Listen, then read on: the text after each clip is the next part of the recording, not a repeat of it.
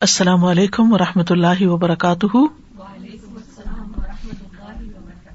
نحمد ونسلی علی رسول کریم ام آباد فعد باللہ من الشیطان الرجیم، بسم اللہ الرحمٰن الرحیم۔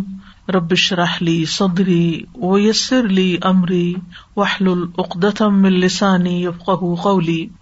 وَإِذَا سَأَلَكَ عِبَادِي عَنِّي فَإِنِّي قَرِيبٌ. أُجِيبُ دَعْوَةَ الدَّاعِ إِذَا دَعَانِ. فَلْيَسْتَجِيبُوا لِي وَلْيُؤْمِنُوا بِي لَعَلَّهُمْ يَرْشُدُونَ. اور جب میرے بندے آپ سے میرے بارے میں سوال کریں تو کہہ دیجیے بے شک میں قریب ہوں۔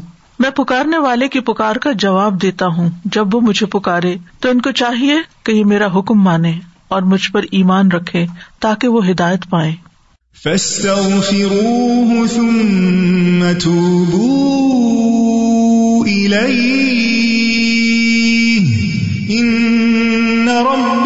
قریب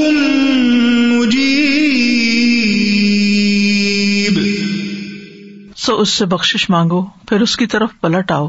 یقیناً میرا رب قریب ہے، قبول کرنے والا ہے۔ الحمد للہ المحمود بجمی المحامدی تعظیم و تشریف ان و ثنا ان المتصف بصفات الکمال عزت ان و قوتن و کبریا ان و بہین امل دف القروب شدت و بلا ان ہر قسم کی حمد اللہ کے لیے ہے۔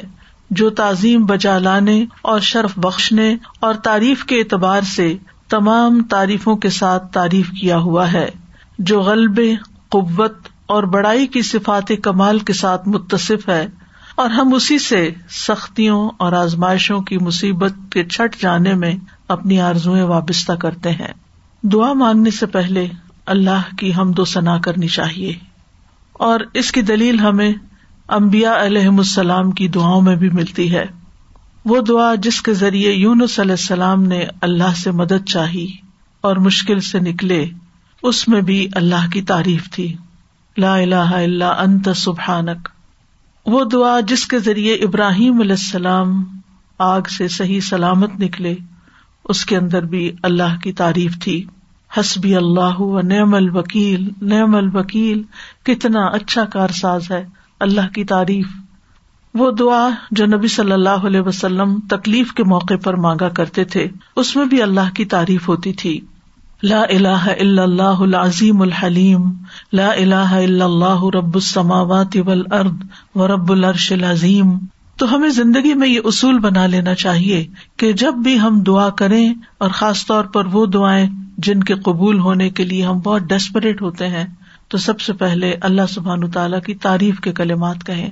اللہ سبحان تعالیٰ کے خوبصورت ناموں کے ساتھ اللہ کو پکارے اور پھر اس کے بعد دعا مانگے اور دوسری چیز، درود شریف۔ اللہ مسل علی محمد و علا علی محمد کما صلی علی ابراہیم و علا علی ابراہیم ان کا حمید مجید۔ اللہ مبارک اللہ محمد و علا علی محمد کما بارک علی ابراہیم و علی ابراہیم ان کا حمید مجید پروگرام قریب و مجیب کے سلسلے میں آج ہم دشمن سے حفاظت کی دعاؤں کے بارے میں پڑھیں گے۔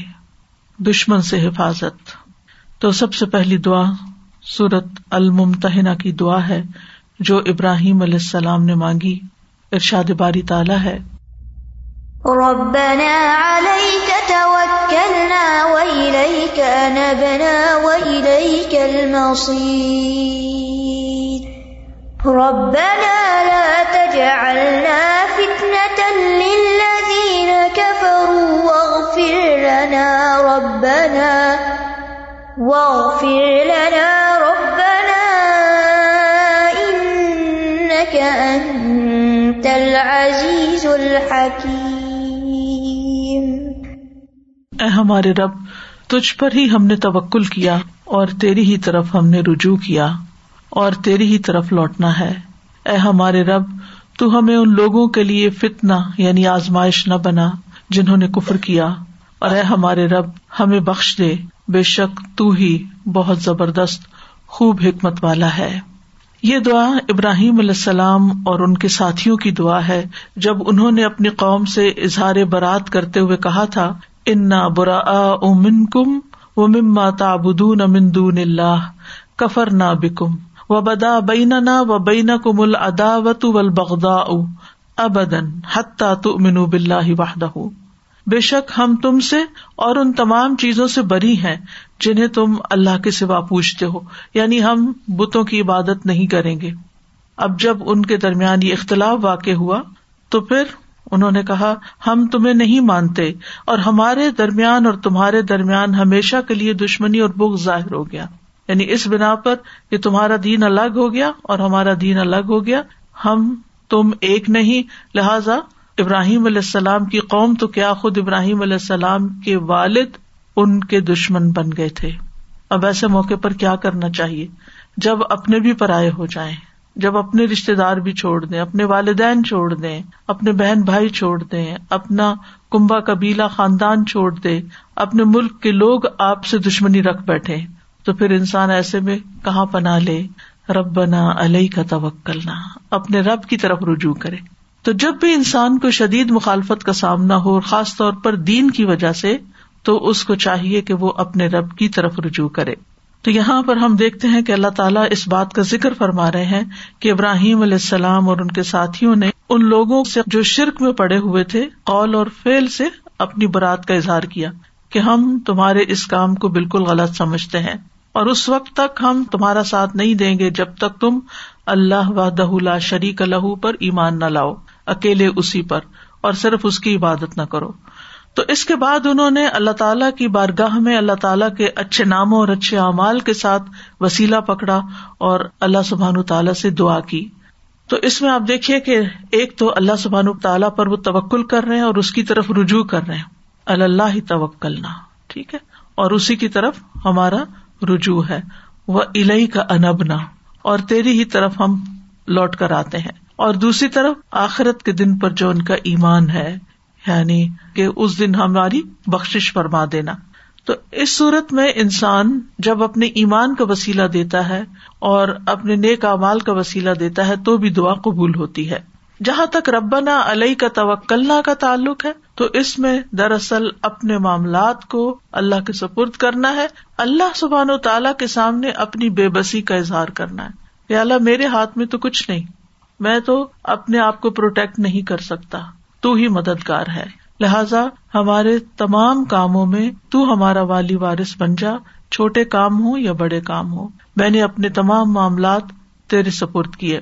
اور اس میں آپ دیکھیے کہ آغاز ہو رہا ہے رب بنا سے۔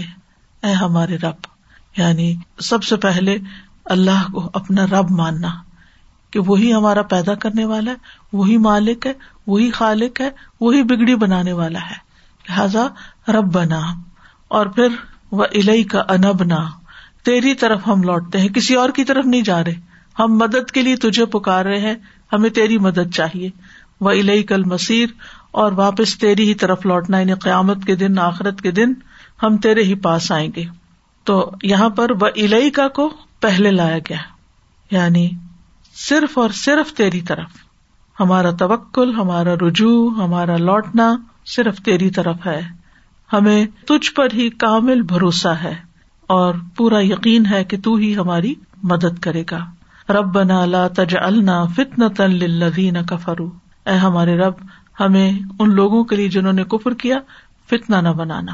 فتنا کا لفظ جو ہے، یہ فتح سے ہے۔ فتح کا مانا ہوتا ہے سونے کو آگ میں ڈالنا تاکہ اس کا کھرا پن کھوٹے پن سے ظاہر ہو جائے۔ یعنی اس کی میل کچیل الگ ہو جائے اور خالص سونا باہر نکل آئے۔ پھر اس لفظ کا اطلاق جو ہے وہ آزمائش اور امتحان پر ہوتا ہے۔ قرآن مجید میں فتنا کئی معنوں میں استعمال ہوا ہے۔ فتنا عذاب یا سزا کے معنوں میں بھی آیا ہے۔ اور مجاہد کہتے ہیں کہ اگر یہاں اس سے مراد عذاب ہو تو مطلب یہ ہے کہ اے اللہ، ان کافروں کے ہاتھوں سے ہمیں عذاب نہ دینا اور نہ اپنی طرف سے عذاب دینا۔ ورنہ لوگ کیا کہیں گے کہ اگر یہ لوگ حق پر ہوتے تو باطل پرست ان پر غالب نہ آتے۔ اور اگر یہ لوگ سچے ہوتے تو اللہ کی طرف سے ان پہ عذاب نہ آتا۔ تو ہمارا دین ہمارے لیے یعنی حفاظت کا ذریعہ بنے، نہ کہ آزمائش کا ذریعہ بنے۔ فتنے کا ایک معنی غلبہ بھی ہے۔ قطع کہتے ہیں کہ ابراہیم علیہ السلام نے دعا مانگی کہ اے اللہ، تو ان کو ہم پر غلبہ عطا نہ کرنا۔ کیونکہ وہ تعداد میں بہت زیادہ تھے۔ پوری قوم ایک طرف تھی اور یہ دو تین لوگ ایک طرف تھے کہ یہ ہم پر غالب نہ آ جائے اور ویسے بھی جو میجورٹی ہوتی ہے وہ اتارٹی خود بخود ہی بن جاتی ہے۔ لوگ عام طور پر پھر اسی کی طرف چل پڑتے ہیں کہ اتنے سارے لوگ بے وقوف ہو گئے ہیں۔ کیا وہ غلط کہتے ہیں؟ لہٰذا وہ ان کی طرف راغب ہو جاتے ہیں۔ تو یار اب ان کو ہمارے اوپر غالب نہ کرنا، ورنہ لوگ سمجھیں گے کہ یہی حق پر ہے۔ تو یہ دونوں معنی یہاں پر لیے جا سکتے ہیں۔ اور اگر آپ الفاظ پر غور کریں تو کہتے ہیں، ربنا لا تجلنا فتنا تن کا فرو ہمیں کفر کرنے والے لوگوں کے لیے فتنا نہ بنانا۔ سوال یہ ہے کہ کفر کرنے والے دوسرے رفظوں کے کافر کافر کس طرح فتنا بن سکتا ہے؟ کافر دو طرح فتنا بن سکتا ہے۔ ایک فتنے میں ڈالنے والا اور دوسرا فتنے میں مبتلا ہونے والا۔ تو مراد یہاں یہ ہے کہ کافر ہم پر مسلط نہ ہو جائے یعنی وہ فتنا نہ بنے ہمارے لیے، فتنے میں نہ ڈالے اور پھر یہ کہ دین پر عمل سے نہ ہمیں روک دیں، یا یہ کہ ہمیں ان سے کوئی خوف نہ ہو۔ اور اسی طرح مسلمانوں کے لیے کافر فتنا نہ بنے یعنی ان کی ترقی دیکھ کر، ان کی دنیا کی کامیابی، ان کے معلومات دیکھ کر مسلمان جو ہیں، ان سے فتنے میں مبتلا نہ ہو جائے یعنی نہ ہم ان کے لیے فتنا بنے، اور نہ وہ ہمارے لیے فتنا بنے۔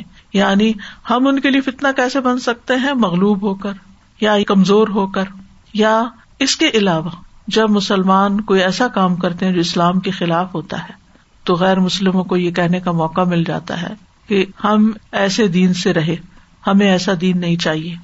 گویا ہم ان کو دین کی طرف آنے یا دین سے اٹریکٹ ہونے سے رکاوٹ بن جاتے ہیں اور یوں ہم ان کے لیے فتنا بن جاتے ہیں۔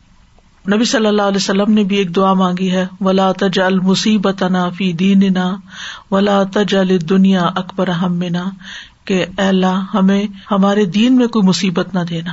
یعنی دین ہمارے لیے مصیبت نہ بنے اور ہم دین کے لیے ایسی مصیبت نہ بنے کہ لوگ دین کی طرف نہ آئے ہماری بدامالیوں کی وجہ سے۔ اور ویسے بھی آپ دیکھیں کہ بل فتن تو اکبر من القتل۔ فتنا جو ہوتا ہے، وہ قتل سے بھی بڑی چیز ہے۔ ایک اور جگہ آتا ہے بل فتنا تو اشد من القتل۔ فتنا قتل سے بھی زیادہ سخت چیز ہے۔ وقف لنا رب بنا اے ہمارے رب، ہمیں بخش دے۔ یعنی ہم نے جو غلط کام کیے ہیں، ان پر ہماری بخش فرما۔ یعنی ہم اپنی طرف سے دین پر چل رہے ہیں، لیکن پھر بھی غلطیاں ہو رہی ہیں، تو تو ہمیں معاف کر دے۔ اور ہماری غلطیوں کی وجہ سے تو ہم کو سزا نہ دینا، نہ دنیا میں، نہ آخرت میں، اور ہمارے گناہوں پر پردہ ڈال دے۔ یعنی کہ غفارا کا مطلب ہوتا ہے ڈھانک دینا۔ یعنی ہمارے ایپ چھپا دے، وہ ایپ کے جو دوسروں کے لیے فتنا بن سکتے ہیں، اور دوسرے ہماری وجہ سے دین کی طرف آنے سے رک سکتے ہیں۔ اور اس میں آپ دیکھیے کہ اس دعا میں بار بار ربنا کی تکرار ہو رہی ہے کہ اس سے انسان کے دل کو ایک سکون ملتا ہے۔ یعنی جب انسان اللہ تعالیٰ کو پکارتا ہے اور اللہ کے ناموں کے ساتھ پکارتا ہے، تو یہ پکارنا بھی اس کے لیے سکون کا باعث بنتا ہے۔ اور اسی طرح انسان بار بار اپنی آجزی کا بھی اظہار کرتا ہے۔ یا اللہ، ہم کچھ نہیں، تو ہی ہمارا رب ہے، تو ہی ہمارے لیے راستہ نکالے گا۔ ان کا انتل عزیز الحکیم، بے شک تو غالب ہے، حکمت والا ہے۔ یعنی ہم تجھ سے کیوں مانگتے ہیں؟ کیونکہ تو ایسی ہستی ہے جسے کوئی شکست نہیں دے سکتا۔ تو ہی سب پر اوور پاور کرتا ہے اور کوئی تجھے ہرا نہیں سکتا، کوئی تجھ سے جیت نہیں سکتا۔ اور الحکیم تیرے سارے فیصلے حکمت پر مبنی ہے تو جو کچھ کرتا ہے وہ بالکل درست کرتا ہے۔ اس لیے ہم تیری ہی طرف رجوع کرتے ہیں۔ تو یہاں اللہ تعالیٰ کے غلبے کو حکمت کے ساتھ ملا کر بیان کیا گیا ہے کہ بعض اوقات کسی کے پاس طاقت ہوتی ہے، غلبہ ہوتا ہے اور وہ اس کو مس یوز کرتا ہے۔ لیکن اللہ سبحان تعالیٰ ایسا نہیں کرتا۔ وہ اپنے قوت کو، قدرت کو، طاقت کو خزا و قدر ہر چیز کو حکمت کے ساتھ بندوں پر نافذ کرتا ہے۔ تو اس دعا کے اندر بہت سی سیکھنے کی باتیں ہیں۔ پہلی بات یہ کہ مشکل وقت میں اللہ سبحان تعالیٰ ہی کی طرف رجوع کرنا چاہیے۔ جب دنیا والے حالات تنگ کر دیں، زندگی تنگ کر دیں اور آپ کو اپنے آس پاس کوئی مددگار نظر نہ آتا ہو آپ تنہا ہو اپنی سوچ میں، اپنے خیال میں، اپنے کام میں یا غموں کا آپ کے اوپر طوفان آ جائے یا کسی بھی طرح آپ اپنے آپ کو تنہا یا مصیبت زیادہ سمجھے، تو رب کی طرف رجوع کرے خصوصاً جب دشمن آپ پر غالب آنے لگے، جو آپ کے مخالف ہیں، جو آپ کے حاصد ہیں، جو آپ کے لیے برا چاہتے ہیں، جب وہ آپ کے اوپر چھانے لگے، تو پھر آپ یہی دعا پڑھے پھر دوسرا یہ کہ جب دعا کرے تو اپنے نیک اعمال کو وسیلہ بنائے کیونکہ یہ دعاؤں کی قبولیت کا باعث بنتا ہے۔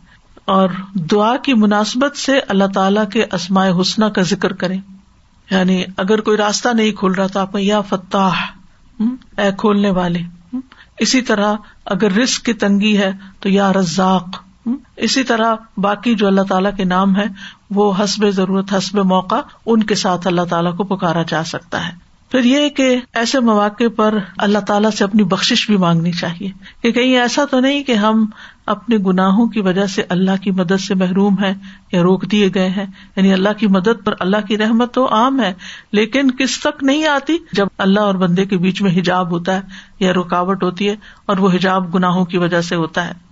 پھر اسی طرح یہ ہے کہ دعا میں سب سے اہم مقصد جو ہو، اس کو پہلے بیان کرنا چاہیے۔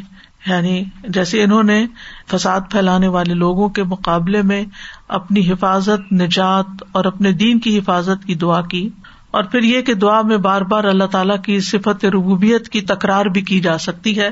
یعنی بار بار یا رب، ربنا، ربی یعنی بار بار انسان دعا کے اندر، ہر بات کے اندر یا رب یا رب یا رب، اس کی تکرار کرے، زیادہ دفعہ بھی اس کو پکارے۔ اور اللہ تعالیٰ کی جو ربوبیت ہے وہ دو طرح کی ہوتی ہے۔ ایک عام ربوبیت ہوتی ہے اور ایک خاص ربوبیت ہوتی ہے۔ عام ربوبیت ساری مخلوق کو حاصل ہے۔ انسان، جن، چرند، پرند، حیوان، فرشتے، اللہ سب کا رب ہے۔ لیکن خاص ربوبیت اللہ کے مومن بندوں کو حاصل ہوتی ہے۔ جب وہ اللہ کے اسلام کے ساتھ وسیلہ پکڑتے ہیں اور اللہ سے دعائیں مانگتے ہیں، تو پھر ان کی دعائیں قبول ہوتی ہیں۔ اور دعا جو ہے وہ نیک لوگوں کا ہتھیار ہے۔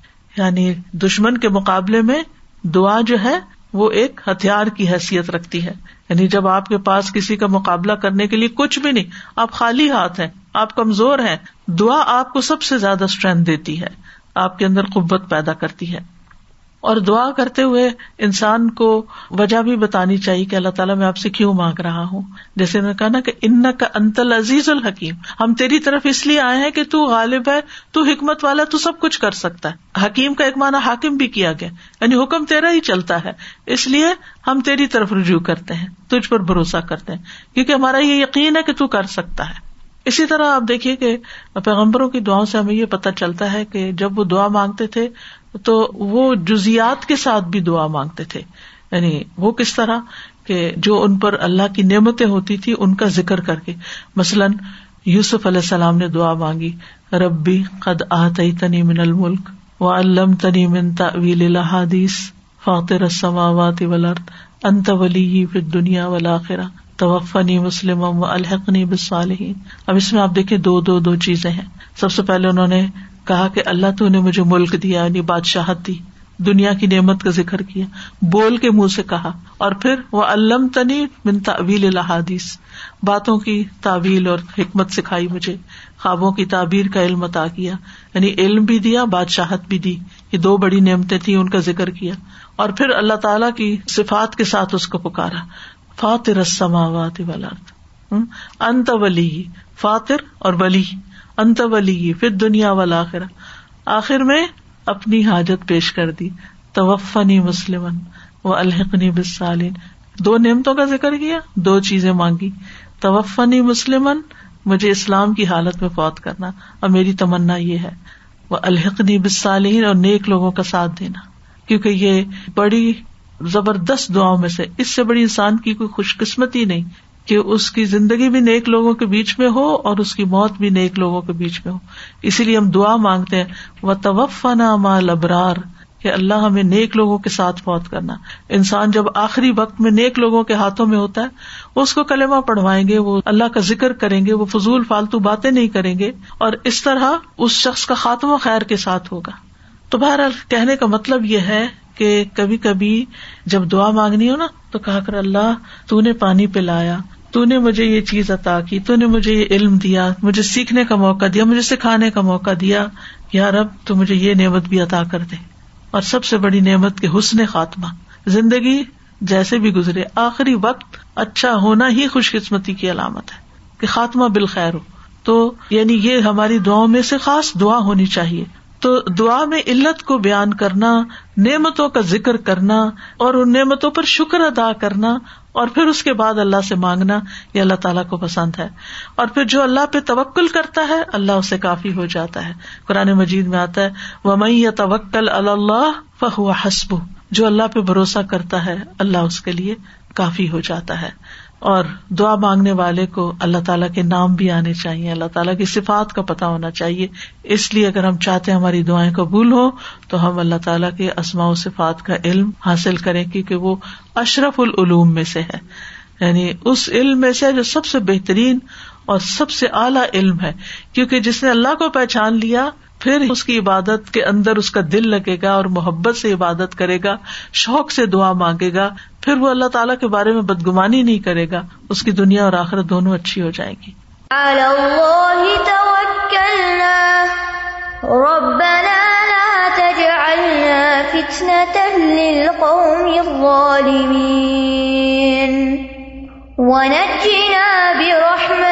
من القوم الكافرين۔ تو انہوں نے کہا اللہ ہی پر ہم نے توکل کیا۔ اے ہمارے رب، تو ہمیں ان ظالم لوگوں کے لیے فتنا نہ بنا، اور تو ہمیں اپنی رحمت کے ساتھ کافر قوم سے نجات دے۔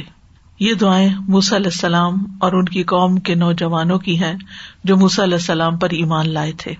اللہ تعالیٰ نے موسی علیہ السلام کو واضح نشانیاں دے کر فرعون اور اس کی قوم کی طرف بھیجا تھا، جو بنی اسرائیل پر بہت ظلم و ستم کر رہے تھے۔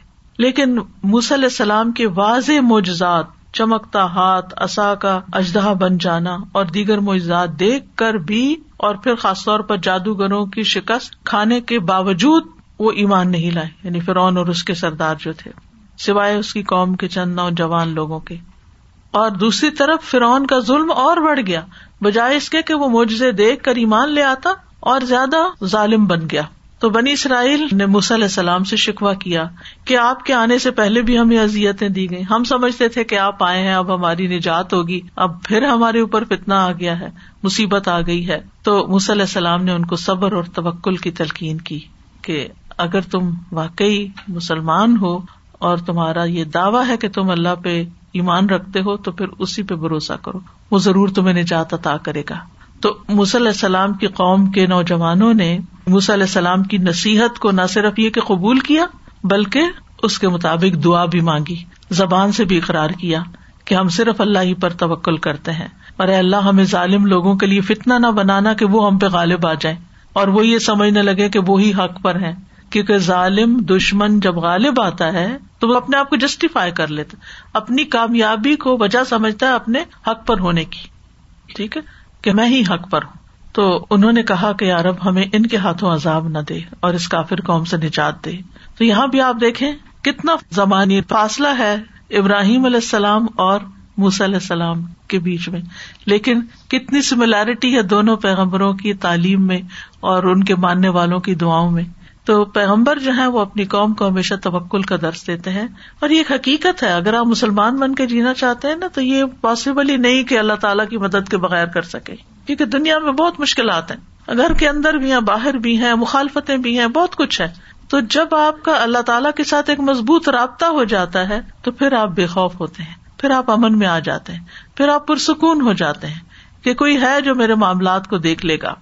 امام ابن قیم کہتے ہیں کہ اللہ پر توکل کرنے کی دو قسمیں ہیں۔ نمبر ایک، دنیاوی حاجتوں کے حصول اور دنیاوی تکلیفوں کو ہٹانے میں اللہ پر توکل۔ یعنی دنیا کی کوئی مشکل ہے تو اس کے لیے آپ اللہ کی طرف رجوع کریں۔ دوسرا ہے، اللہ کی پسند اور رضا کے حاصل کرنے کے لیے اللہ پہ توکل کرنا۔ کہ اللہ سبحان تعالیٰ کی رضا حاصل کرنے کے لیے اللہ کی طرف رجوع کرنا۔ اب اس چیز کو حاصل کرنے کے لیے جس کو اللہ پسند کرتا ہے یعنی ایمان میں ترقی ہے، یقین میں اضافہ ہے، اسلام کی طرف دعوت ہے، عبادات کو بہترین طریقے سے کرنے کی توفیق ہے، تو یہ ساری چیزیں اللہ سبحان تعالیٰ ہی کی توفیق سے ہوتی ہیں۔ تو دونوں صورتوں میں انسان کو اللہ کافی ہو جاتا ہے۔ یعنی جب بندہ اللہ پہ توکل کرتا ہے، جیسے کہ توکل کرنے کا حق ہے، تو اللہ اس کو کافی ہو جاتا ہے۔ اور ضروری نہیں کہ انجام اس صورت میں ہو جس کو آپ پسند کرتے ہیں، بلکہ انجام اس صورت میں ہوتا ہے جس کو اللہ پسند کرتا ہے، جس کے ساتھ وہ راضی ہوتا ہے۔ تو علیہ السلام نے اپنی قوم سے کہا تھا کہ تم توکل کرو، تو انہوں نے فوراً بات مانی، فوراً بات قبول کی کہ ہم نے توکل کر لیا، اور یہاں بھی آپ دیکھیں کہ دعا میں جتنی بھی باتیں ہیں، ان سب میں سب سے پہلے توکل ہی کی بات کی، توکل کو مقدم رکھا۔ ربنا لا تجعلنا فتنة للقوم الظالمین۔ اے ہمارے رب، ہمیں ظالم قوم کے لیے فتنہ نہ بنا۔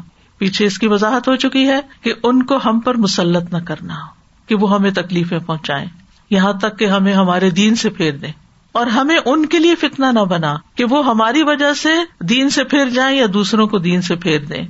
اور وہ یہ کہیں کہ اگر یہ لوگ حق پر ہوتے تو ہم پر مسلط نہ کیے جاتے۔ اور ہم ان کو تکلیف نہ پہنچا سکتے وہ نج برحمت کا من القوم الکافرین اور ہمیں اپنی رحمت کے ساتھ کافر قوم سے نجات دے دے۔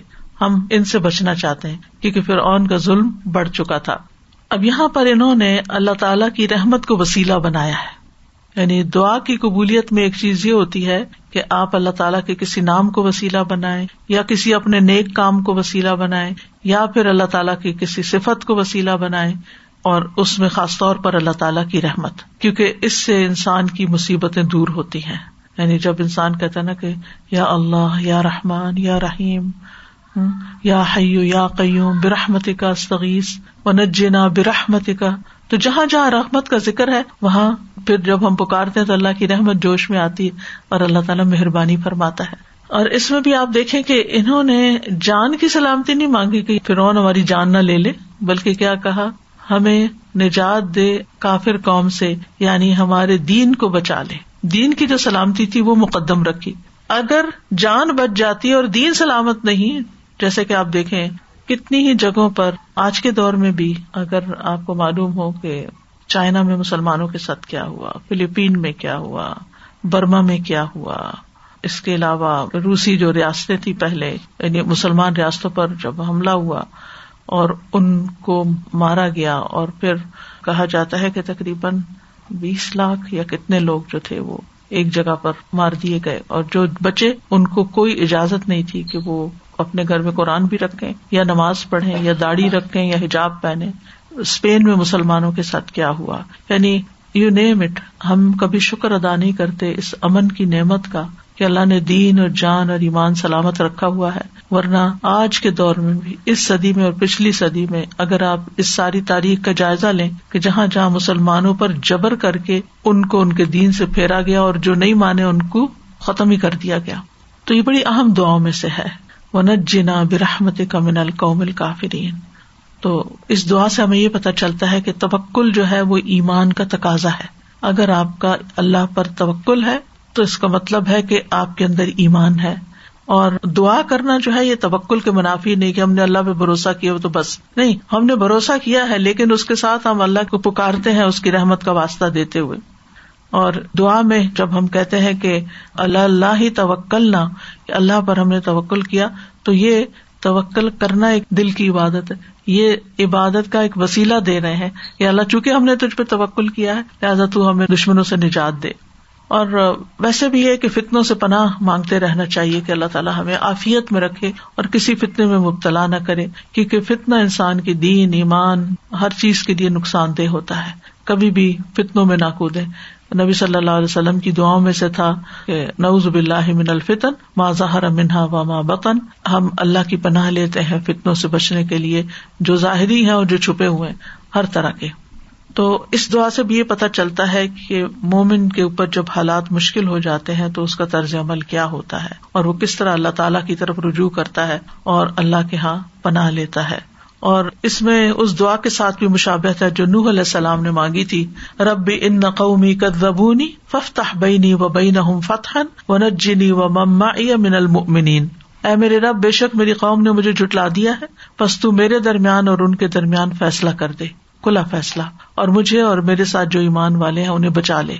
تین علیہ السلام کی دعا بھی اس دعا سے ملتی جلتی ہے، جس میں ونجنا من القوم ظالمین تو انہوں نے کہا تھا وہ نجنی و مما من المؤمنین اب سوال یہ پیدا ہوتا ہے کہ ہمارے دشمن کون ہے تو سب سے بڑا دشمن تو شیطان ہے، ٹھیک ہے نا؟ شیطان کے وسوسے اور شیطان کی چالیں جو انسان کو کسی نہ کسی طرح اپنے گھیرے میں لیتی رہتی ہیں۔ تو اللہ تعالیٰ قرآن مجید میں فرماتے ہیں، ان شیطان القم ادب پتخو ادبا بے شک شیطان تمہارا دشمن ہے، تم اسے دشمن سمجھو۔ تو اس دشمن کو پہچاننا بھی ضروری ہے اور اس سے بچنا بھی ضروری ہے۔ پھر اسی طرح وہ لوگ جو اپنے کفر میں سخت اور پکے ہوتے ہیں، وہ ایمان لانے والوں کے دشمن بن جاتے ہیں۔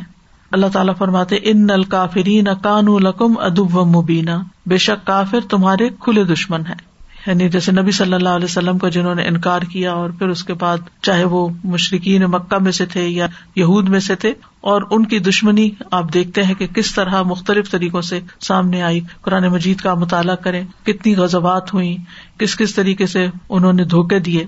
پھر اسی طرح آپ دیکھیں کہ منافقین جو ہے وہ مومنوں کے دشمن ہوتے ہیں۔ قرآن مجید میں آتا ہے صورت المنافقون میں ہوم العدب فہذر ہوم وہ دشمن ہے، ان سے محتاط رہیے یعنی بچ کے رہیے۔ یعنی دشمن ایک وہ ہوتا ہے جو سامنے آ کے حملہ آور ہوتا ہے۔ ایک وہ ہوتا ہے کہ جو چپ کے حملہ کرتا ہے، جس سے انسان امن میں نہیں رہ سکتا، اس سے محتاط رہنا ضروری ہوتا ہے۔ اور پھر یہ ہے کہ کچھ ایسے ہوتے ہیں جو بظاہر آپ کے دوست بنے ہوئے ہوتے ہیں، لیکن اندر سے وہ آپ کو کاٹ رہے ہوتے ہیں۔ تو جتنے بھی دشمن ہوں انسان کے، ان میں سے تین جو ہے وہ شدید ترین ہے جیسے شاطین جن منافقین اور کفار۔ لیکن اس کے علاوہ انسان کے گھر میں بھی بعض اس کے دشمن ہو سکتے ہیں۔ جس کے بارے میں سورت تغابن میں آتا ہے، ان من ازواج کم و اولاد کم ادب کم فہدر اے لوگ جو ایمان لائے ہو، بے شک تمہارے ازواج اور تمہاری اولاد میں سے بعض تمہارے دشمن ہے یعنی تمہارے اپنے ہی گھر میں تمہارے دشمن ہے اب وہ کس طرح؟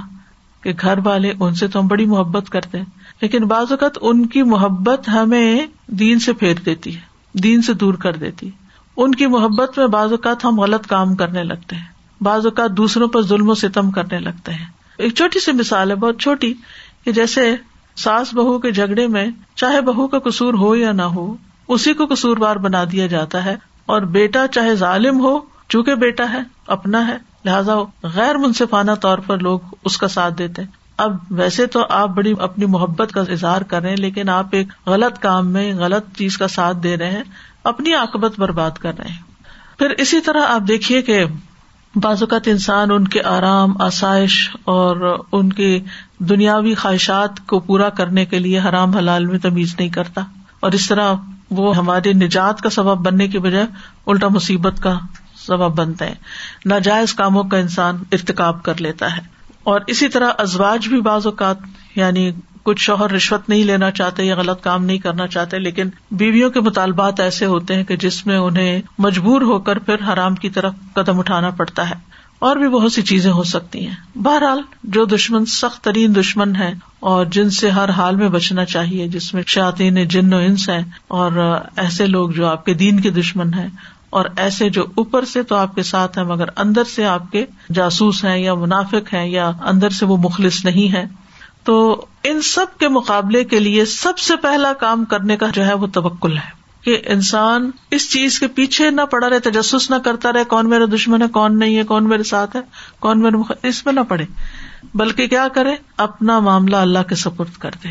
فبس تو امری اللہ اللہ تعالیٰ اپنے نبی کو فرماتے یا یو نبی حسب اللہ و من من المنین اے نبی، آپ کے لیے بھی اور ایمان لانے والوں کے لیے جنہوں نے آپ کی پیروی اختیار کی، اللہ کافی ہے۔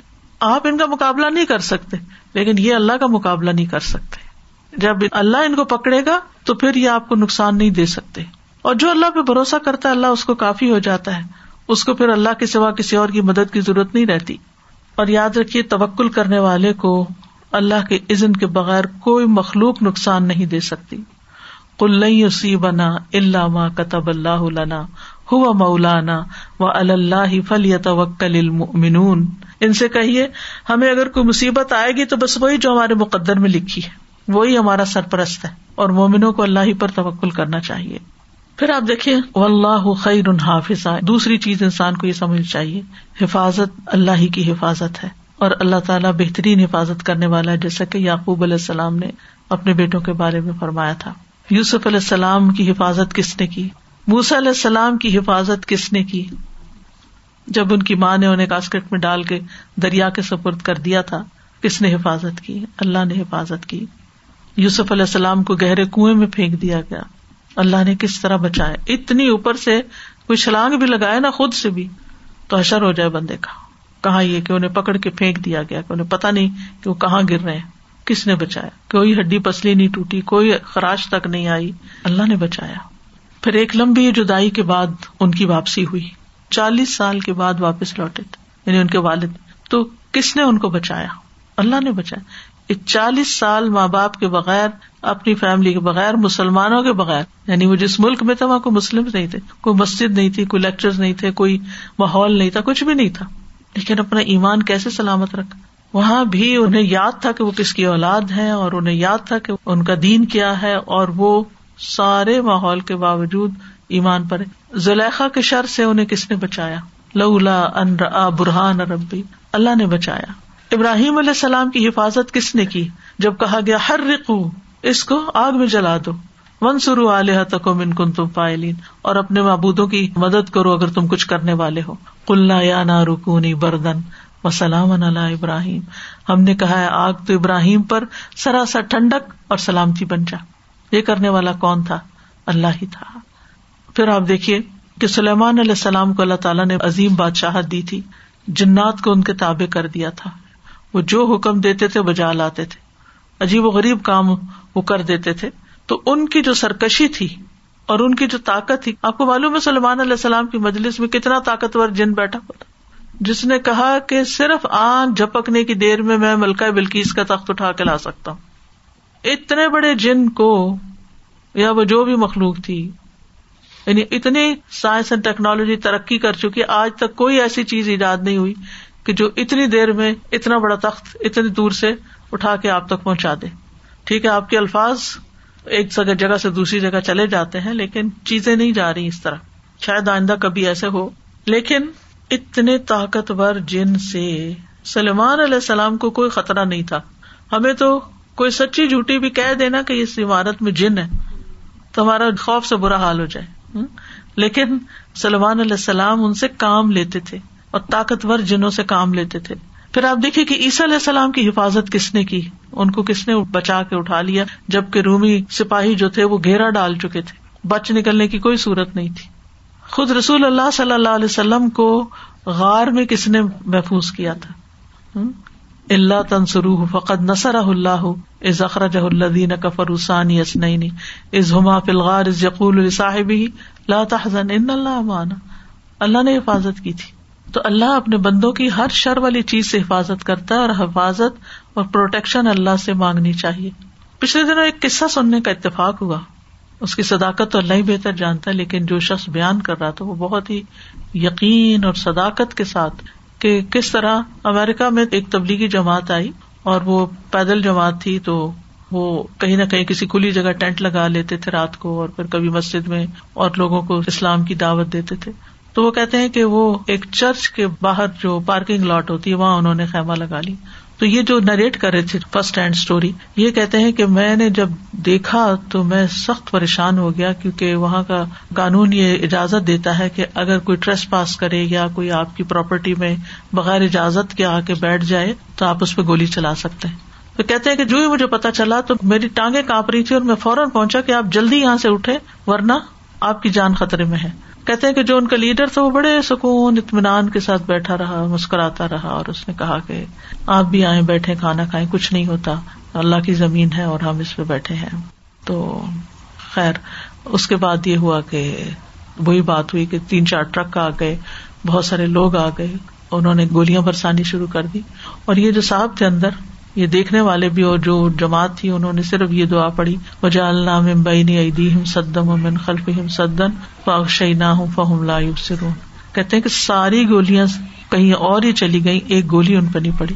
پھر آخر وہ اتر کے آئے وہاں اندر اور دیکھا کہ یہ کیا ہو رہا ہے، تو ان کو تو ایک طرح خراش بھی نہیں آئی۔ تو کہنے لگے کہ یہ کیا معاملہ ہے؟ تو انہوں نے کہا کہ یہاں کیوں ہو تم؟ نے کہا کہ ہم اس طرح مسافر ہیں اور ہم نے اپنا خیمہ یہاں لگایا ہے۔ تو بہرحال وہ سارا قصہ پورا یہ ہوا تو کہ وہ بہت زیادہ مروب ہوئے۔ پتہ نہیں پھر مسلمان ہوئے یا نہیں۔ آگے کی مجھے کہانی نہیں معلوم، لیکن وہ اس بات پر بہت ہی حیران تھے کہ ہم تو یہ دیکھنے آئے کہ جو اندر لوگ ہیں وہ مرے بھی ہیں کہ نہیں۔ تو یہاں تو کچھ بھی نہیں ہوا کسی کو۔ تو یعنی آج کے دور میں بھی بعض اوقات اس طرح کے واقعات ہو جاتے ہیں کہ کوئی بچہ ہو آخری منزل سے اوپر کئی اسٹوری سے گرتا ہے اور وہ بالکل صحیح سلامت ہوتا ہے۔ یعنی بچانے والا اللہ ہے۔ تو اگر کسی بھی خوف اور دہشت کے موقع پر آپ پورا بھروسہ اللہ پہ کر لیں، اللہ کو پکارے اور مچھلی کا قصہ جو یونس علیہ السلام کا وہ تو سب جانتے ہیں کہ مچھلی کے پیٹ میں جا کے باہر نکلنا۔ اور ریسنٹلی بھی ایک واقعہ پیش آیا اس کے تو بلکہ میں نے کلپ بھی دیکھا تھا کہ کس طرح اندر سے اس کو نکالا گیا انسان کو۔ تو آپ دیکھیے کہ اس وقت بھی ہمارے آس پاس بہت سے خطرات ہو سکتے ہیں۔ ہم کہیں چل رہے ہیں، ہم کہیں سفر کر رہے ہیں، ہم ہمیں تو پتا بھی نہیں ہوتا کہ کس کس طرح اللہ سبحان و تعالیٰ ہماری جان بچا دیتا ہے۔ کس طرح حفاظت کرتا ہے۔ جب ہم سو جاتے ہیں، ہمیں کچھ پتا ہوتا ہے ہمارے پاس کون سا کیڑا مکوڑا چل رہا ہے۔ لیکن کس طرح ایک نظام کے تحت اس نے ہمارے کانوں کو پروٹیکٹ کیا ہوا ہے کہ اندر جو ویکس ہے وہ اتنی کڑوی ہے کہ کوئی کیڑا مکوڑا اندر جانے کی ہمت نہیں کرتا۔ اس کو دور سے ایسی اسمیل آتی ہے کہ وہ اندر نہیں گھستے، سوائے وہ کن کجور کے۔ لیکن عمومی طور پر آپ دیکھتے اسی طرح باقی بھی جنات ہیں، حیوانات ہیں۔ ہم لوگ تو یہاں بہت ایک پروٹیکٹڈ قسم کے ماحول میں رہتے ہیں، لیکن بہت سے لوگ زمین پہ سوتے ہیں۔ ان کے پاس چھت نہیں ہوتی جگیوں میں سو رہے ہوتے ہیں۔ یعنی کسی کتے، بلی، کسی وحشی جانور کے آنے سے کوئی چیز روکنے والا دروازہ بھی نہیں ہوتا۔ جگیاں ایسی ہوتی ہے کہ کپڑا ڈالا ہوا ہوتا ہے سامنے۔ کوئی چیز پروٹیکٹ نہیں کرتی، لیکن اللہ تعالیٰ بچاتا ہے۔ تو اللہ سبحان و تعالیٰ ہی کی حفاظت ہوتی ہے۔ لہٰذا جتنے بھی مختلف طرح کے ہمارے دل میں خوف ہے نا، وہ نکال دینے چاہیے۔ یہ کہنا چاہیے، اللہ میرا تجھ پر بھروسہ اور اللہ خیر حافظ اللہ ہی بہترین حفاظت کرنے والا ہے۔ اللہ تحزن، ان اللہ مانا اللہ ہمارے ساتھ ہے۔ یعنی بازو کہتا ہوتا نا، کسی کو گھبراہٹ ہوتی ہے انگزائٹی شروع ہو جاتی ہے، پریشانی شروع ہو جاتی ہے کہ معلوم نہیں اب کیا ہو جائے گا۔ اب تو میں زندہ نہیں بچ سکتا، لیکن اگر زندگی ہے تو وہ بچا لے گا۔ اور اگر زندگی نہیں، تو کوئی بچا نہیں سکتا۔ بادلوں کو سانپ کاٹ جاتا ہے اور وہ نہیں مرتے، کیونکہ اللہ بچاتا ہے۔ ابھی زندگی ہے بعض لوگ آپ دیکھیں کہ کتنی دور تک بیماری میں چلے جاتے ہیں کہ ڈاکٹر جواب دے دیتے ہیں اور زندگی ہوتی ہے تو پھر سانس پڑ جاتے ہیں، پھر لوٹ آتے ہیں۔ قرآن مجید میں آتا لہو مقبات ممبئی یا دئی و من خلف ہی یا فضون من امر اللہ۔ ہر شخص کے آگے اور پیچھے اللہ کے مقرر کردہ نگران ہوتے ہیں، جو اللہ کے حکم سے اس کی حفاظت کرتے ہیں۔ مجاہد کہتے ہیں کہ ہر انسان پر ایک فرشتہ مقرر ہے، جو نیند کی حالت میں اور جاگتے ہوئے اس کی جنات، انسانوں اور کیڑے مکوڑوں سے حفاظت کرتا ہے۔ سوائے اس چیز کے جس کی اللہ نے اجازت دی تو وہ پہنچ کے رہتی ہے۔ یعنی اگر کوئی نقصان دینے والی چیز نے آنا ہے وہ آ جائے گی، لیکن ادر وائز حفاظت کے لیے اللہ نے بتا دیا کہ فرشتے مقرر ہیں۔ کاب اخبار کہتے ہیں، اگر اللہ ضب نے تم پر فرشتے مقرر نہ کیے ہوتے، جو تمہارے کھانے، تمہارے پینے، تمہارے پردے کی چیزوں میں تمہارا دفاع نہ کرتے، تو یقیناً جن تم کو اچک کے لے جاتے۔ تو اللہ تعالیٰ فرشتوں کے ذریعے حفاظت کرتا ہے۔ اور خاص طور پر آپ دیکھیں کہ نبی صلی اللہ علیہ وسلم کی کس طرح حفاظت کی، کہ ابو جہل نے کیا کہا تھا؟ کہ اگر میں نے محمد کو دیکھا صلی اللہ علیہ وسلم کہ وہ کعبہ کے پاس نماز پڑھ رہے ہیں تو میں ان کی گردن رون دوں گا۔ تو اسے کہا گیا کہ وہ محمد ہے۔ وہ کہنے لگا، مجھے تو نظر نہیں آ رہے۔ تو رسول اللہ صلی اللہ علیہ وسلم نے فرمایا، اگر وہ ایسا کرتا تو فرشتے سب کے سامنے اسے پکڑ لیتے۔ اور جب اسے بتایا گیا کہ کس ڈائریکشن میں اور اس نے آنے کا ارادہ کیا تو اس کو آگ نظر آئی وہاں سامنے۔ تو وہ کوئی نقصان نہیں دے سکا۔ تو اللہ سبحان تعالیٰ کی جو حفاظت ہے اس میں ابن رجب کہتے ہیں کہ اللہ تعالیٰ دو طرح بندوں کی حفاظت کرتا ہے۔ ایک ان کی دنیا کی مسلطوں کی حفاظت، جیسے ان کے جسم، جان، مال، سب کی حفاظت، اور جیسے دشمنوں کے خلاف حفاظت اور دوسرے ان کے دین ایمان کی حفاظت۔ یعنی ایک دنیاوی چیزوں کی حفاظت اور ایک دین ایمان کی حفاظت۔ تو دین ایمان کی حفاظت جو ہے اس میں جیسے دل کو شکو کو شبہات سے بچاتا ہے، کیونکہ دل میں اگر دین کی کسی بھی چیز کے بارے میں شک آ جائے تو نفاق کی طرف لے جاتا ہے۔ یعنی فی قلوب مرد ان کس کے بارے میں کہا گیا؟ منافقین۔ تو شکو کو شبہات جو ہے، یہ ایک بیماری ہوتے ہیں۔ اور ایسے لوگ پھر منافقت کی طرف چل جاتے ہیں۔ پھر اسی طرح شہوات، خواہشات، اگر دل میں وہ پیدا ہو جائے تو وہ بھی دین کو پھر انسان کمپرومائز کرنے لگتا ہے۔ تو اللہ سبحان و تعالیٰ انسان کو وسوسوں سے بچاتا ہے، انسان کے ایمان کو مضبوط کرتا ہے، اور اسی طرح اللہ تعالیٰ بندوں کی عقل اور قوت کی حفاظت بھی کرتا ہے، صحت کی حفاظت کرتا ہے۔ با صالحین کہتے ہیں کہ عالم کی عقل ذائل نہیں ہوتی۔ ابھی ریسنٹلی وہ نسیم بہن کی ڈیتھ ہوئی ہے ماشاء اللہ حافظ قرآن تھی یہاں کی گریجویٹ تھی۔ الہدا سے ہی انہوں نے کیا تھا۔ تو سیٹرڈے کو ان کی وفات ہوئی اور وفات کے وقت ماشاء اللہ ان کی بہنیں، ان کے دوست ان کے پاس تھی تو بتا رہے کہ تھوڑی دیر پہلے تک بھی وہ باتیں کر رہی تھی۔ معافی مانگ رہی تھی، اور باتیں کر رہی تھی۔ کلبہ پڑھ رہی تھی، استغفار کیا، توبہ معافی کی۔ یعنی آخری لمحے تک ان کی عقل سلامت تھی۔ حالانکہ کافی ایجنٹ بھی تھی اور بہت عرصے سے شدید بیمار بھی تھی۔ بندہ بیمار ہو تو اس کی ویسے ہی عقل کام نہیں کرتی، اتنی تکلیف میں ہو۔ ہر دو گھنٹے بعد مارفین لگ رہی تھی، لیکن اس پین میں بھی اور درد میں بھی کلمہ بھی نصیب ہوا، بے ہوش نہیں تھی، صحیح سلامت عقل کام کر رہی تھی۔ یہ اللہ کی دی ہوئی حفاظت ہوتی ہے اور یہ اللہ کے کلام کی برکت سے ہوتی ہے۔ جتنا زیادہ آپ قرآن پڑھتے ہیں، ذکر کرتے ہیں، تو اللہ سبحان و تعالیٰ اسی طرح آپ کی حفاظت فرماتے ہیں۔ رات پوری ان کو نیند نہیں آتی تھی، رات بھر قرآن پڑھتی نہیں سولہ پارے ان کے ہو گئے۔ تو بعض علماء کہتے ہیں کہ جو قرآن کو حفظ کر لیتا ہے اور جمع کر لیتا ہے اس کی عقل قائم رہتی ہے۔ یعنی کیونکہ اس کے سینے میں قرآن ہے تو اللہ تعالیٰ اس کی عقل کو ذائل ہونے سے بچا لیتا ہے۔ ابو طیب تبری جو تھے سو سال کی عمر سے آگے بڑھ گئے تھے یعنی ہنڈریڈ پلس ہو گئے تھے، لیکن وہ اپنی عقل اور قوت سے فائدہ اٹھا سکتے تھے۔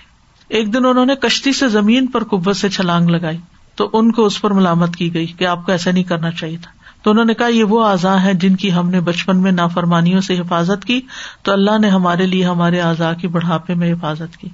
اور ایک اور زندہ مثال ہے، ارشاد آپا بیٹھی ہوئی ہیں، ان کی والدہ ہے میرا خیال سو سال کی وہ ہو چکی ہے سبحان اللہ، سارا دن یعنی ان کے جو روٹین ہے، وہ صبح ناشتے کے بعد سے ظہر تک مسلسل قرآن پڑھتی رہتی۔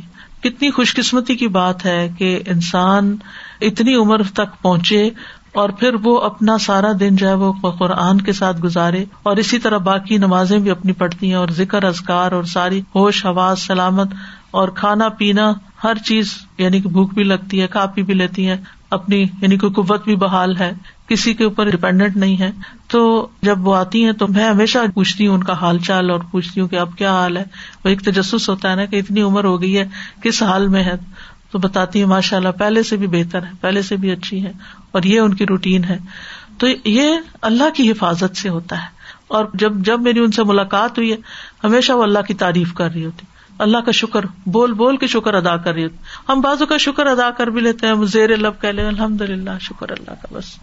یعنی تھکے ہارے، لیکن وہ جس قوت کے ساتھ اللہ کا شکر ادا کرتی ہے تو حیرت ہوتی ہے دیکھ کے کہ اتنا جذبہ ایمان کہاں سے آیا۔ ورنہ عام طور پر دیکھا گیا کہ بوڑھے لوگ ڈپریشن میں چلے جاتے ہیں اور ان سے یعنی کہ نہ وقت پہ نماز، نہ ذکر، نہ ازکار کچھ نہیں، کیونکہ کوئی وزو کرانے والا نہیں یا کوئی ساتھ ہاتھ پکڑنے والا نہیں۔ تو جو بندہ اللہ کے ساتھ سچا ہو جاتا ہے، اللہ کے لیے خالص ہو جاتا ہے، اللہ سبحان و تعالیٰ خود اس کی حفاظت فرماتا ہے۔ السلام علیکم۔ وہ نسیم آپا کی جو فاتح اسی کے اسی کے بارے سے بات کر دی کہ ہم لوگ ان کے پاس ہی کھڑے ہوئے تھے، تو ہم لوگ سے کہیں کہ تم لوگ ہٹ جاؤ یہاں سے نا تم ذرا پیچھے پیچھے ہٹ جاؤ اور دروازہ کھول دو۔ تو مطلب ان کو فرشتے نظر آ رہے تھے، یہ کیا تھا؟ اور ہم لوگ حیران ہو کے کہتے کہ کون سے دروازہ کھولنے کی بات کر رہی ہیں نا؟ تو لیکن تم لوگ ہٹو آگے سے ہٹو اور دروازہ کھول دو۔ بس یہی بار بار کہہ رہی تھی تو ہم لوگ وہاں سے ہٹ تو نہیں سکے۔ ان کے پاس ہی کھڑے تھے ان کو پکڑ کے کھڑے ہوئے تھے۔ تو کہیں کہ مجھے وہ میٹنگ ہو رہی ہے ذرا مجھے وہاں پہ لے چلو۔ وہاں تک لے گئے پھر آہستہ آہستہ بیٹھتی چلی گئی نیچے۔ پھر میں نے کہا اسٹول رکھ دو اسٹول کے وہ اس کے اوپر بیٹھ جائیں گے وہ اسٹول آنے سے پہلے جو ہے وہ نیچے گر گئی اور پھر جو ہے ان کی آنکھیں پلٹ گئی۔ پھر وہ اللہ کے پاس چلی پلس ختم ہو گئی۔ نظر تو آتے ہیں فرشتے۔ موت کے وقت فرشتے نظر آتے ہیں۔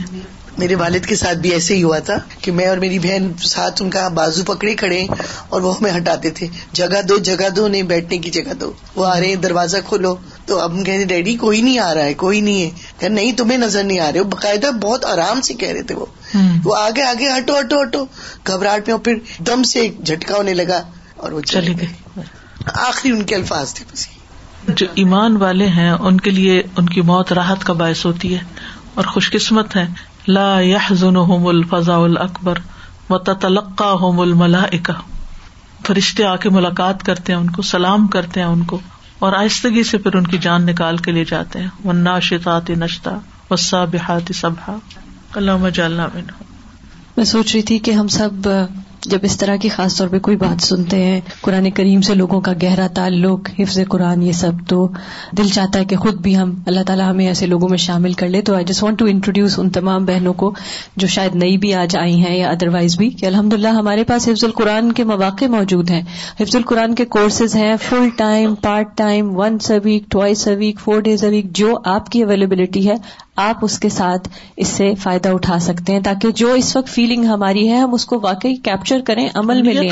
اور نیت کم از کم اگر کوئی ایسے حالات ہیں کہ ابھی آپ کر نہیں سکتے کچھ تو نیت ضرور کر لیں کہ یا اللہ موت آنے سے پہلے پہلے ہم بھی ایسے لوگوں میں شامل ہو جائیں جو آپ کا کلام حفظ کرتے ہیں۔ بالکل۔ اور یہ جیسے سازا جی آپ جب ذکر کر رہے تھے کہ فلاح خیر الحافظہ اور بہت ساری اس طرح کی آیات جو ایسے مواقع پہ اپنے آپ کو یاد دلانے کی ہے تو میں سوچ رہی تھی کہ جب ہمارا قرآن کریم کی آیات سے الفاظ سے ایسا تعلق ہوتا ہے نا ہمیں اس کا میننگ اور اس کا کانٹیکس معلوم ہے۔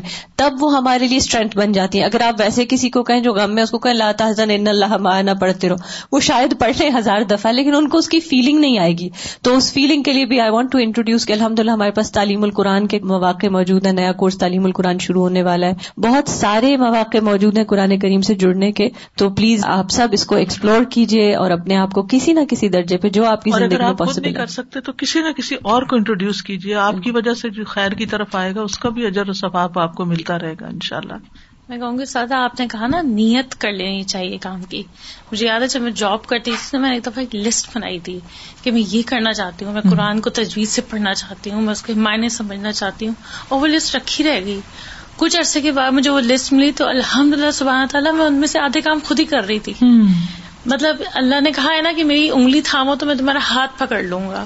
تو وہ نے محسوس کیا اور جب وہ آپ محسوس کرتے ہیں نا تو پھر آپ کی سمجھ کھلتی ہے اور پھر آپ کو ہدایت کی توفیق ملتی توفیق میں ملتی۔ یعنی جب آپ خالص ہوتے ہیں اور نیت کرتے ہیں تو اللہ سبحان و تعالیٰ پھر واقعی آپ ایک قدم چل کے جاتے ہیں اس کی طرف تو دس قدم آپ کی طرف آتا ہے۔ اور پھر آپ دیکھیے کہ وہ حدیث بھی ہے نا احفظ اللہ یحفظ کا تم اللہ تعالیٰ کے احکامات کی حفاظت کرو اللہ تمہاری حفاظت کرے گا۔ پھر اللہ نہ صرف بندے کی حفاظت کرتا ہے اس کے مال اور اولاد کی بھی حفاظت کرتا ہے۔ جیسے سورت کہف میں آتا ہے نا امل جدارو فکان لغلامین یتیمین فل مدینتی وکان تحت کنز الحما وکان ابو ہما صالحا۔ اور دیوار کی بات یہ ہے کہ وہ دو یتیم لڑکوں کی تھی جو اس شہر میں رہتے تھے۔ اس دیوار کے نیچے ان کے لیے خزانہ دفن تھا اور ان کا باپ نیک آدمی تھا۔ تو خزر علیہ السلام نے وہ دیوار اس کے اوپر دوبارہ بنا دی جو گری ہوئی تھی کہ خزانہ ایکسپوز ہو جاتا، کہ یہ بچے بڑے ہوں گے تو پھر اپنا خزانہ نکالیں گے۔ ابن عباس کہتے ہیں کہ ان یتیم بچوں کے والدین کے نیک ہونے کی وجہ سے ان کی حفاظت کی گئی تھی۔ محمد بن منقدر کہتے ہیں، اللہ تعالیٰ بندے کی نیکی کی وجہ سے اس کے بچوں کی بچوں کی اولاد کی، بچوں کی اولاد کی، اور اس کے خاندان اور قبیلے کی حفاظت کرتا ہے۔ اتنی دور تک جاتی ہے نیکی۔ صرف اس بندے کی نہیں، بندے کی اپنی اولاد کی بھی، پھر آگے اس کی اولاد کی بھی، اور پھر اس کے آس پاس کے لوگوں کی بھی، ان کی بھی حفاظت ہوتی ہے۔ جب تک وہ انسان زندہ رہتا ہے، وہ سب لوگ اللہ کی حفاظت میں ہوتے ہیں۔ نیکی کی اپنی ایک خوشبو ہوتی ہے۔ نیکی کا اپنا ایک فائدہ ہوتا ہے۔ ایک برکت ہوتی ہے۔ کوئی معمولی چیز نہیں ہے۔ اور اللہ تعالیٰ کی حفاظت جن اعمال سے ملتی ہے، سب سے پہلے صبر اور تقوا وہ ان تصبر و تتق لا درکم کئی دہم شعی اگر تم صبر کرتے رہو گے اور اللہ کا تقوا اختیار کرو گے، تو کہ ان کی چالیں تمہیں کوئی نقصان نہیں دیں گی۔ ان اللہ بما یا ملون محیط۔ جو وہ کر رہے ہیں، اللہ اس کو گھیرے ہوئے وہ تم تک نہیں پہنچیں گی چالیں۔ قطع کہتے ہیں، جو اللہ سے ڈرتا ہے، اللہ اس کو کافی ہو جاتا ہے۔ جس کا ساتھی اللہ ہو، اس کے ساتھ ایسا لشکر ہوتا ہے جس کو شکست نہیں دی جا سکتی۔ اس کے ساتھ وہ پہرے دار ہے جو سوتا نہیں ہے۔ اس کے ساتھ وہ رہنمائی کرنے والا ہے کہ وہ بھٹکتا نہیں ہے۔ تو ہمیں دین کے احکامات کی حفاظت کرتے رہنا چاہیے۔ تاکہ اللہ کی حفاظت ملے۔ بعض صالحین کہتے ہیں، جب بھی آپ اپنے کسی عزیز، اپنے ساتھی یا اپنے بیٹے کو نصیحت کرنا چاہیں، تو آپ ان سے کہیں، آپ اللہ کی حفاظت کریں، اللہ آپ کی حفاظت کرے۔ یعنی آپ اپنی نمازوں کی حفاظت کریں، اپنے زکوٰۃ کے وقت کی، اپنی ذمہ داریوں کی، جو بھی اللہ کا حکم ہے، ان چیزوں کی حفاظت کریں، اللہ آپ کی حفاظت کرے گا۔ پھر اللہ کی اطاعت سے حفاظت ملتی ہے۔ فضائل بن ایاز کہتے ہیں، جب مجھ سے اللہ کی نافرمانی ہو جاتی ہے تو مجھے اپنی نافرمانی کے اثرات، اپنی سواری کی عادت، اپنے خادم، اپنی بیوی یہاں تک کہ گھر کے چوہوں سے پتہ چل جاتے ہیں۔ یعنی وہ ستانے لگتے ہیں۔ جب میں اللہ کی نافرمانی کرتا ہوں تو یہ سارے لوگ مجھے ستاتے ہیں۔ اس زمانے میں سواری بھی اونٹ گھوڑے وغیرہ پر ہوتی تھی یعنی وہ بھی تنگ کرنے لگتا ہے۔ سلف صالحین میں سے کوئی ایک کہتے ہیں کہ جب ہم نے اللہ کی اطاعت کی تو سب کچھ ہمارے تابے کر دیا گیا۔ یہاں تک کہ جنگلوں میں موجود جنگلی جانور بھی۔ اور جب ہم نے نافرمانیاں کی تو اللہ نے ان کو ہم پر مسلط کر دیا۔ یہاں تک کہ وہ چوہے بھی ہم پہ مسلط ہو گئے جو بلوں میں تھے۔ وہ ہمیں تنگ کرنے لگے۔ تو اس میں سب سے پہلے اپنی نمازوں کی حفاظت کرنی چاہیے۔ نو میٹر وٹ اپنی نماز کو کمپرومائز نہیں کرنا چاہیے، اس کو ڈیلے نہیں کرنا چاہیے، اس کو اپنے وقت میں ادا کرنا چاہیے۔ رسول اللہ صلی اللہ علیہ وسلم نے فرمایا، جس نے صبح کی نماز پڑھی وہ اللہ کے ذمے یعنی اللہ کی حفاظت میں ہے۔ ابن کئیم کہتے ہیں، نماز کا پڑھنا رسک کو کھینچ لاتا ہے۔ صحت کی حفاظت کرتا ہے، تکالیف کو دور بگاتا ہے، بیماریوں کو بگاتا ہے، دل کو تقویت دیتا ہے۔ نماز چہرے کو روشن بناتی ہے، نفس میں خوشی بھر دیتی ہے، سستی دور کر دیتی ہے، اعضاء کو متحرک کرتی ہے، بندے کی قوتوں کو مدد دیتی ہے۔ وہ لوگ جو کسی آفت، بیماری، آزمائش یا مصیبت میں مبتلا کیے جاتے ہیں، تو ان میں سے جو نمازی ہوتا ہے، اس کو کم تکلیف پہنچتی ہے اور اس کا انجام سلامتی والا ہوتا ہے۔ یعنی بازو کا تکلیف ایسی ہوتی ہے جو سب پر آتی ہے۔ آندھی ہے، بارش ہے، طوفان ہے یا کوئی بیماری ہے، کچھ بھی، لیکن وہ اس سے کم متاثر ہوتا ہے۔ دنیا کے شر کو بھی نماز سب سے زیادہ دور کرتی ہے یعنی اس کی تاثیر عجیب ہے۔ اسی لیے نبی صلی اللہ علیہ وسلم پر جب کوئی پریشانی آتی تو آپ سب سے پہلے کیا کرتے تھے؟ نماز کی طرف دوڑتے تھے۔ کیونکہ جتنا بندے کا اللہ سے تعلق ہوگا، اتنا ہی انسان اپنے دشمن پہ قابو پا سکے گا۔ فض قرونی ازکر اوفو بیاہدی اوفی بیاہدی کم ان تنسر اللہ ینسر کم جیسے تمہارا معاملہ ہوگا اللہ سے، اللہ بھی تمہارے ساتھ ویسے ہی معاملہ کرے گا۔ پھر نبی صلی اللہ علیہ وسلم کی اتباع سے فائدہ ہوتا ہے۔ کل ان کن تم تو ہبون اللہ فتبیونی یح کم اللہ کہہ دیجیے اگر تم اللہ سے محبت کرتے ہو، میری اتباع کرو، اللہ تم سے محبت کرے گا۔ یعنی اس طرح نبی صلی اللہ علیہ وسلم کی اتباع سے اللہ کی محبت حاصل ہوتی۔ اور جس کو اللہ کی محبت حاصل ہو جائے پھر اس کے کیا کہنے؟ معاذ رضی اللہ عنہ کہتے ہیں کہ رسول اللہ صلی اللہ علیہ وسلم نے پانچ چیزوں کے متعلق ہم سے وعدہ کیا۔ جو شخص یہ کام کرے گا وہ اللہ کی حفاظت میں ہوگا۔ نمبر ایک، مریض کی تیمارداری کرنے والا۔ مریض کی تیمارداری کرنے والی اگر کوئی بیمار ہے تو اس کا حال پوچھنا۔ چاہے جا کر، چاہے میسج پہ، چاہے فون پہ اس کے لیے دعا کرنا۔ نمبر دو، جنازے میں شریک ہونے والا۔ یاد رکھیے، خواتین کو جنازے کے ساتھ نہیں جانا چاہیے۔ میں بہت اسٹرانگلی کہوں گی کہ یہاں ان حدود کو توڑا جاتا ہے۔ یعنی پاکستان وغیرہ میں تو انڈرسٹوڈ ہے کہ کوئی جنازے پہ نہیں جائے گا۔ لیکن افسوس یہ کہ یہاں خواتین قبرستان تک چلی جاتی ہیں، بعض اوقات گاڑی کا مسئلہ ہوتا ہے یا کوئی ریزن ہوتی ہے، پھر آگے بھی نکل جاتی اول تو جانا نہیں چاہیے۔ آپ اپنا کوئی ارینجمنٹ ایسا کریں کہ آپ کے ہسبینڈ اگر قبرستان جا رہے ہیں تو آپ اپنی گاڑی کوئی اور ارینج کریں دوستوں کے ساتھ مل کے۔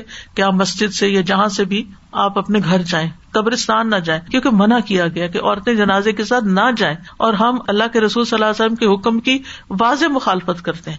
یہ نافرمانی جو ہے نا، یہ درست نہیں ہے، اچھی نہیں ہے۔